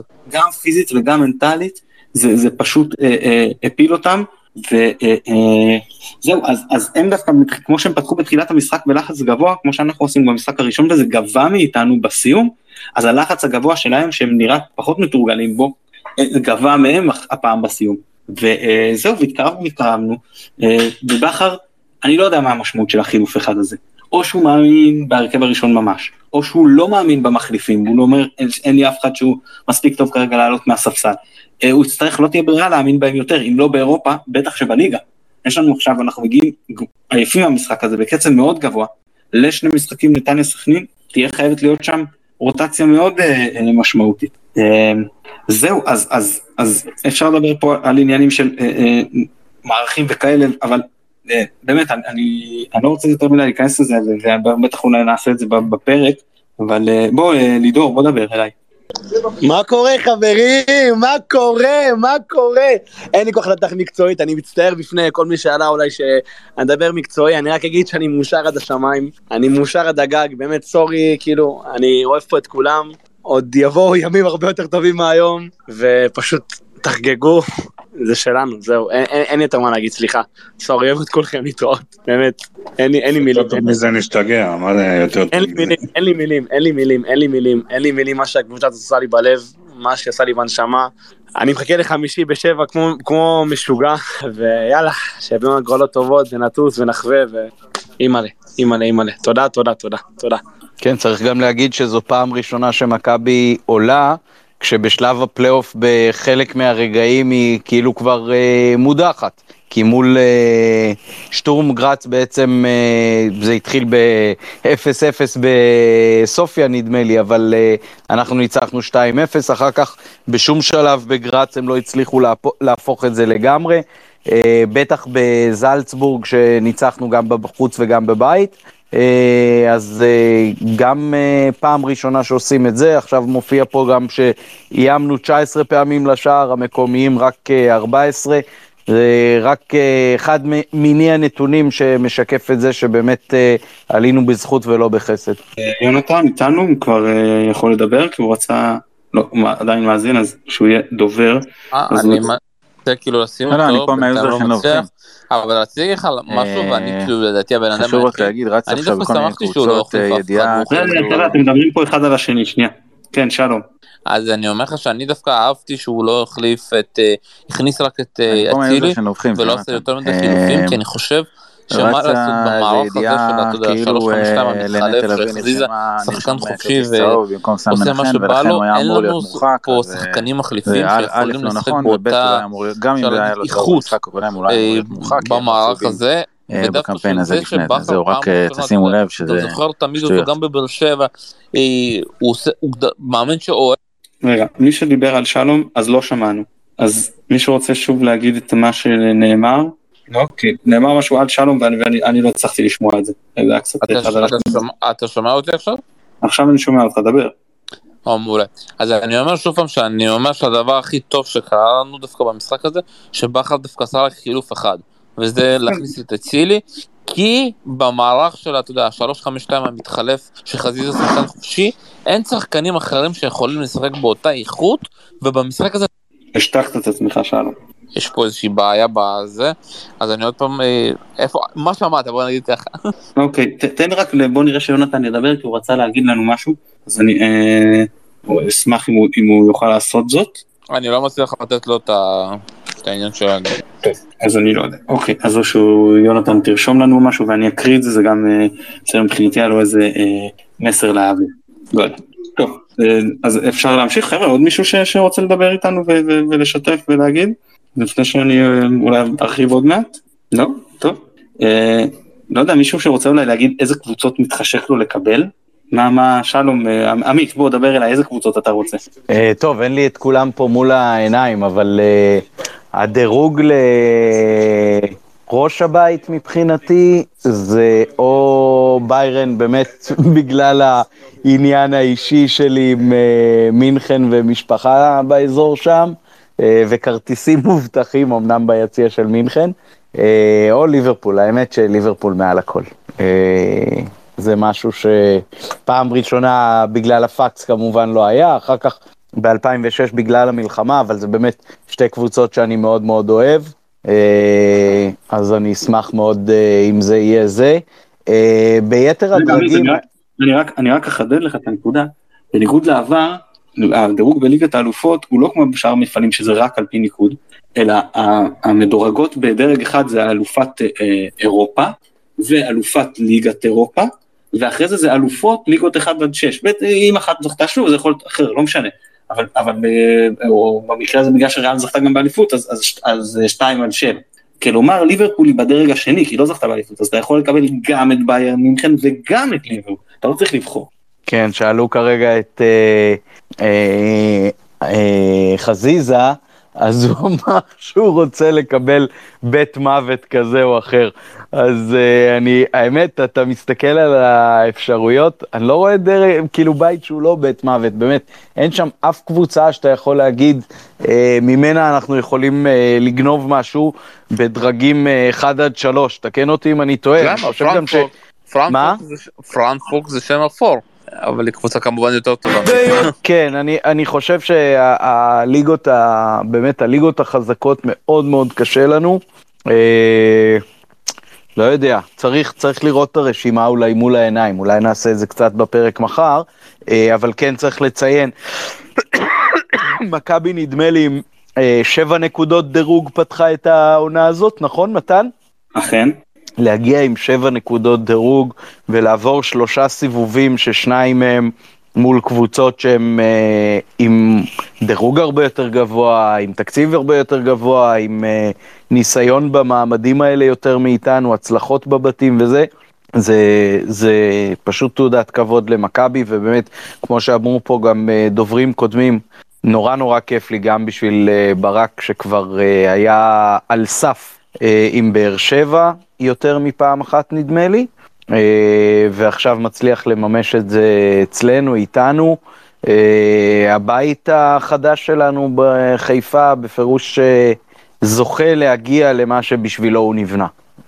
אני חושב שכל מי שהיה ב-אלפיים ותשע ברמת גן, וזוכר את המכות בגרבר על המנויים שם לאצטדיון, למשחק, למשחקים של ליגת האלופות, וראה איך נחטפים שלושים ושלושה אלף מנויים, שם כאילו נזרע הדבר הזה של צריך בית כזה, שיכול להכיל כמות כזאת בחיפה, ואני מאוד מאוד שמח שאחרי התקופה המאוד לא פשוטה שמכבי עברה, אנחנו זוכים לקבל את זה. או הנה עכשיו בדיוק על, על הצג של ערוץ חמש, הדרגים והבתים, אז אני יכול להגיד כן, אה, פרנקפורט בדרג א', אז אולי, אתם יודעים מה, אולי אייקס גם, זה, זה יכול להיות אה, מאוד נחמד, כי בכל זאת החמצנו נסיעה להולנד בשנה שעברה, אז אולי יהיה לנו את זה השנה. אה, אייקס, פרנקפורט, זה, זה, בוא נגיד ככה, אייקס ופרנקפורט זה לא ריאל מדריד, וזה לא ברצלונה, וזה לא ביירן מינכן. לא, אייקס מאוד חזקים, אני חושב שפרנקפורט... מאוד חזקים, ברור שמאוד חזקים, כולם מאוד חזקים. על הנייר, פרנקפורט לכאורה, בדרג הראשון, היא הקבוצה הפחות... גם פורטו אולי. העניין הוא שפרנקפורט הגיע בתור מחזיקת ליגת אירופה, שתמיד, זה תמיד, תודה, תמיד זה עם כוכבית בדרג הראשון, אם אתה מסתכל על הדרג השני, אולי, אולי, אתה מסתכל, לייפציג או יובנטו, אבל באמת הדרג השני הוא חזק בצורה בלתי רגילה, שם אני לא רואה משהו שאתה יכול להגיד, אני אפילו יכול ללקט איזה משהו. דרג שלוש, אז יש את זלצבורג, כמובן, קבוצת אותו מים מקבי, אבל משהו שאתה יכול לחשוב על התמודדות איתו, זה, ו, ושכתר דונייצק, פשוט בגלל המצב באוקראינה, שאני בטוח שזה משפיע על קבוצות האוקראינות, אתה רק לראות מה דינמו קייב, שפשוט נרמסו על ידי אה, בנפיקה, לא ראיתי את המשחקים, מבחינת תוצאה, במוקדמות. אז אה, אני מניח שזה משפיע על הקבוצות האוקראינות, אז לפחות מבחינת דרג שלישי, זלצבורג ושכתר דונייצק, נראות כקבוצות הכאילו שאתה רוצה לקבל על הנייר, ואם אתה רוצה עוד איכשהו להוציא מזה משהו. אוקיי, אז אם אתה מציג את זה ככה, אז גם אם לא נעלה להצלבה, אז לפחות ניקח מקום שלישי, ונמשיך מול מקום שתיים בליגת אירופה. כן, בוודאי. מי עוד לא דיבר איתנו? רן ואופר, מי מכם נכנס ראשון, וגם דור. אני אכנס. יאללה. נעשה את זה קצר, כי אני אעלה הביתה תכף, אני שמע את כל מה שאמרתם, ו... חוץ מלהגיד שאני לגמרי איתך מבחינת הקבוצות, מתי אני הבית, החלומות שלי זה פרנקפורט ואו בנפיקה, ואני רוצה את אתלטיקו מדריד, ואני רוצה את שכתר, בגלל כל הסיבות שאמרת. ורק שני דברים בקשר... אופר בנפיקה בדרג שלישי, פורטו זה... סליחה, לא בנפיקה, התכוונתי לפורטו, סליחה. התכוונתי לפורטו, אני מתנצל. אנחנו, היה ערב מאוד... מאוד uh, מאתגר, והיינו צריכים uh, טיפה um, להרגיע איכשהו, אז אני, כמו הרבה מאוד מהאנשים שאלו לי שידור, גם אני לא לגמרי יודע מה קורה, אבל um, רק באמת שני דברים ממש בקשר למשחק, שרציתי uh, להגיד, אני חושב שהסיבה שהוא לא עשה יותר מחילוף אחד, זה פשוט כי לא היה, פשוט לא, לא היה את מי להוציא, כולם היו כל כך כל כך טובים, ואני באמת חושב שהוא יודע שמקסימום ניכנס להערכה, ואפשר לעשות uh, כמות מאוד גדולה של חילופים, וממש uh, פשוט... עדיין להיות באנרגיה ובשליטה, כמו שאתה אמרת, מתן. זה דבר אחד. והדבר השני זה שאני מנסה לחשוב מה... אני מאוד מאוד שמחה, אבל איך מרגיש הבחור המסכן מהכוכב האדום שכבש את השער האחרון, את השער העצמי, ואני אומר לעצמי, וואו, הוא בערך הבן אדם שאני הכי לא הייתי רוצה להתחלף איתו בעולם. אתם יכולים לדמיין לעצמכם מה קורה איתו עכשיו? כאילו, זה... בוודאי, בוודאי. מחלק רכוש ונפרד מקורא? כן, הוא, הוא בדירת מסתור עכשיו איפשהו, באיזה... הוא סגר את הטלפון ועשה כמו בטר קול סול, עם זה שהוא מתקשר לבן אדם ובאים לאסוף אותו. זה, זה פחד אלוהים, אני ממש מרחם עליו, אני מקווה שהוא יהיה בסדר. ו, וחוץ מזה אני באמת... זו קבוצה כל כך... עם כל כך הרבה ביצים, כאילו פשוט... לא רואים בעיניים, ואני לא יודע אם דיברתם על זה, כי תחילת כזה מה שמעתי, אבל בהתחלה נראה שפלניץ' לא משחק, נכנע כאילו ראש לו במקום אחר, וכאילו ההפסקה תפסה אותו, והוא כאילו, הוא באמת שינה את המשחק מאה ושמונים מעלות במחצית למחצית. אני לא זוכר שהייתי שחקן עם שתי מחציות כאלה, אחת כל כך גרועה ואחת כל כך טובה. הייתי טובה ואז גרועה, אבל לא כל כך גרועה ואז טובה. אני לא יודע אם מישהו זוכר משהו כזה, אבל באמת, זהו, זה כל מה שהיה להגיד, ווואלה, ליגת האלופות. כן, כן. רן, אתה מדבר אלינו? רן לא, אז דור, או רן או דור, הראשון שלוקח את רשות הדיבור. שניכם על דוברים, רק צריכים להפעיל את המיקרופון. הנה, דור איתנו, מדבר. תשמעו, היה לי יותר מדי מה להגיד, אני פשוט, אני עדיין באקסטאזה. אני מקווה לבית, לבית לפחות די מעניין.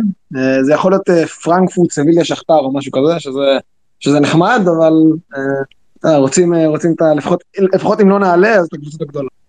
רן, אתה מדבר אלינו? טוב, תגידו, נראה לכם ששטרחמן ודוטרה כבר מתחממים על הקווים? או שהפעם נביא שחקנים יותר מתאימים למפעל? כן, טוב, שאלה, שאלה רטורית, אני, אני מאמין שיהיה טוב.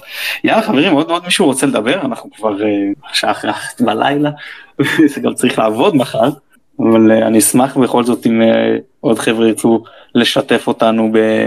מחשבותיהם בהיבטם לגבי המשחק. לא, טוב, רגע, יש לנו פה מי שביקש, אה, טוב, רגע, אני מאשר. לחלון יש לנו עוד חודש, זה נראה לי שעכשיו יהיה לנו כאילו כמו חלון מחודש, גם כל הדיבורים על פלניץ', גם אולי, אולי מישהו במשרד הפנים ככה, כתוצאה גם מהעלייה, ירגיש שכדאי יותר לפרגן לנו וייתן לנו אזרחות לסונגרן או תושבות קבע או אלי מוחמד או משהו כזה, אז אני חושב שהחודש הזה יהיה עוד פעם סוג של happy hour כזה של מחלקת הסקאוטינג והאנליזה. נראה לי שהרשימות שלהם לגמרי לגמרי מוכנות, והם יגיבו לכל שחקן שיעזוב אצלנו או יתפנה באיזשהו מקום אחר. אני חושב שהמשחק והקמפיין הזה הראה שאנחנו צריכים לחזק את הסגל. באמצע אנחנו כמעט בעצם בלי מחליפים. אבו פני, אם הוא יישאר אז הוא מחליף, אם משחקים שניים, אבל אם משחקים שלושה זה כבר בעיה, וג'אבר פצוע, ואם פלניץ' עוזב אז ודאי שצריך בלם אחר. אז הולך להיות לנו מעניין, חוץ מזה שעכשיו יהיה משחקים שניים בשבוע כמעט על בסיס קבוע. כן, אלון, אתה רוצה לדבר אלינו? כן, שומעים אותי? פשוט באוטו, אין לי מושג. אחלה. אני מעבר לשמחה ולכל זה, אני כל משחק, וזה באמת קורה כל משחק נגד קבוצה שהיא קצת יכולה לשחק כדורגל, יש לנו רבע שעה עשרים דקות של פאניקה.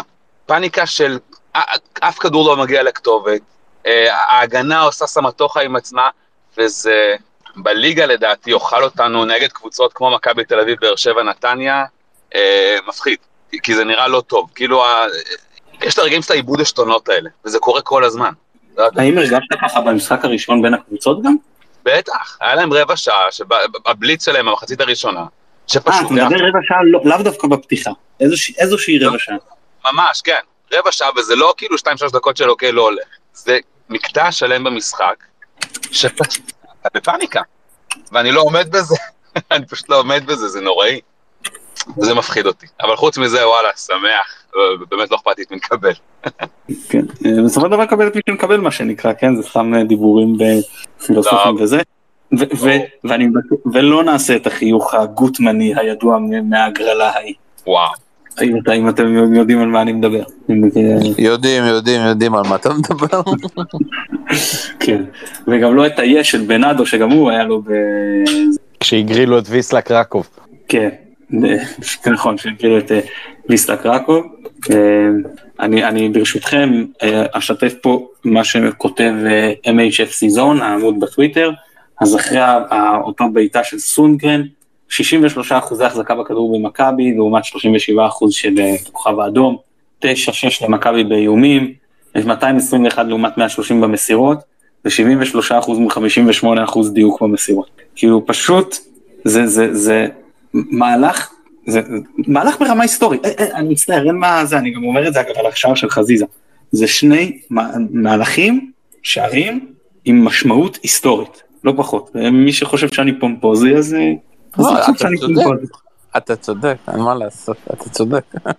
לא כמו השער של סלקטר, אבל שערים באמת עם משמעות שקשה להסביר אותה.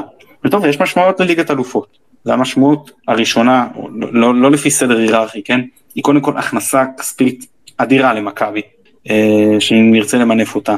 וזה לא רק ההכנסה הישירה, זה ספונסרים, וספונסרים לעתיד, ושמכירים אותך ואולי למכור שחקנים, אני לא יודע, אני מסתכל על שחקנים שלנו ואני אומר, זה נכון שתהיה פה חשיפה, אבל אני לא רואה פה עזיבה המונית, כי אין איזו תשתית צעירה שחולמת אירופה, ככה אני מרגיש לפחות, יכול להיות שאני טועה. ויש גם את המשמעות של הדירוג. אז קודם כל קיבלנו ארבע נקודות, וזה בסיס. כל נקודה נוספת שנרוויח, בגלל שליגת האלופות זה ארבע נקודות בונוס, היא שלנו, למצוא כאן, אם הוצאנו טקו בבתים, זה עוד נקודה, וניצחון זה עוד שתי נקודות, אין פה איזה ציון מגן.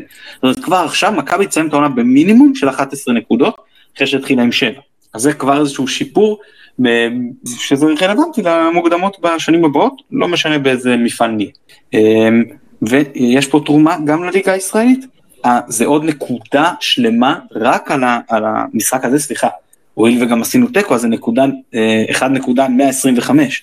נקודות לליגה הישראלית, שנכון להערב, וזה כמובן מוקדם, כי צריך להסתיים המחזור, ולהסתכל באמצע המחזור, זה קצת מגוחך, אבל נכון לכרגע, עוברת בדירוג וופא הווירטואלי, את הליגה הטורקית.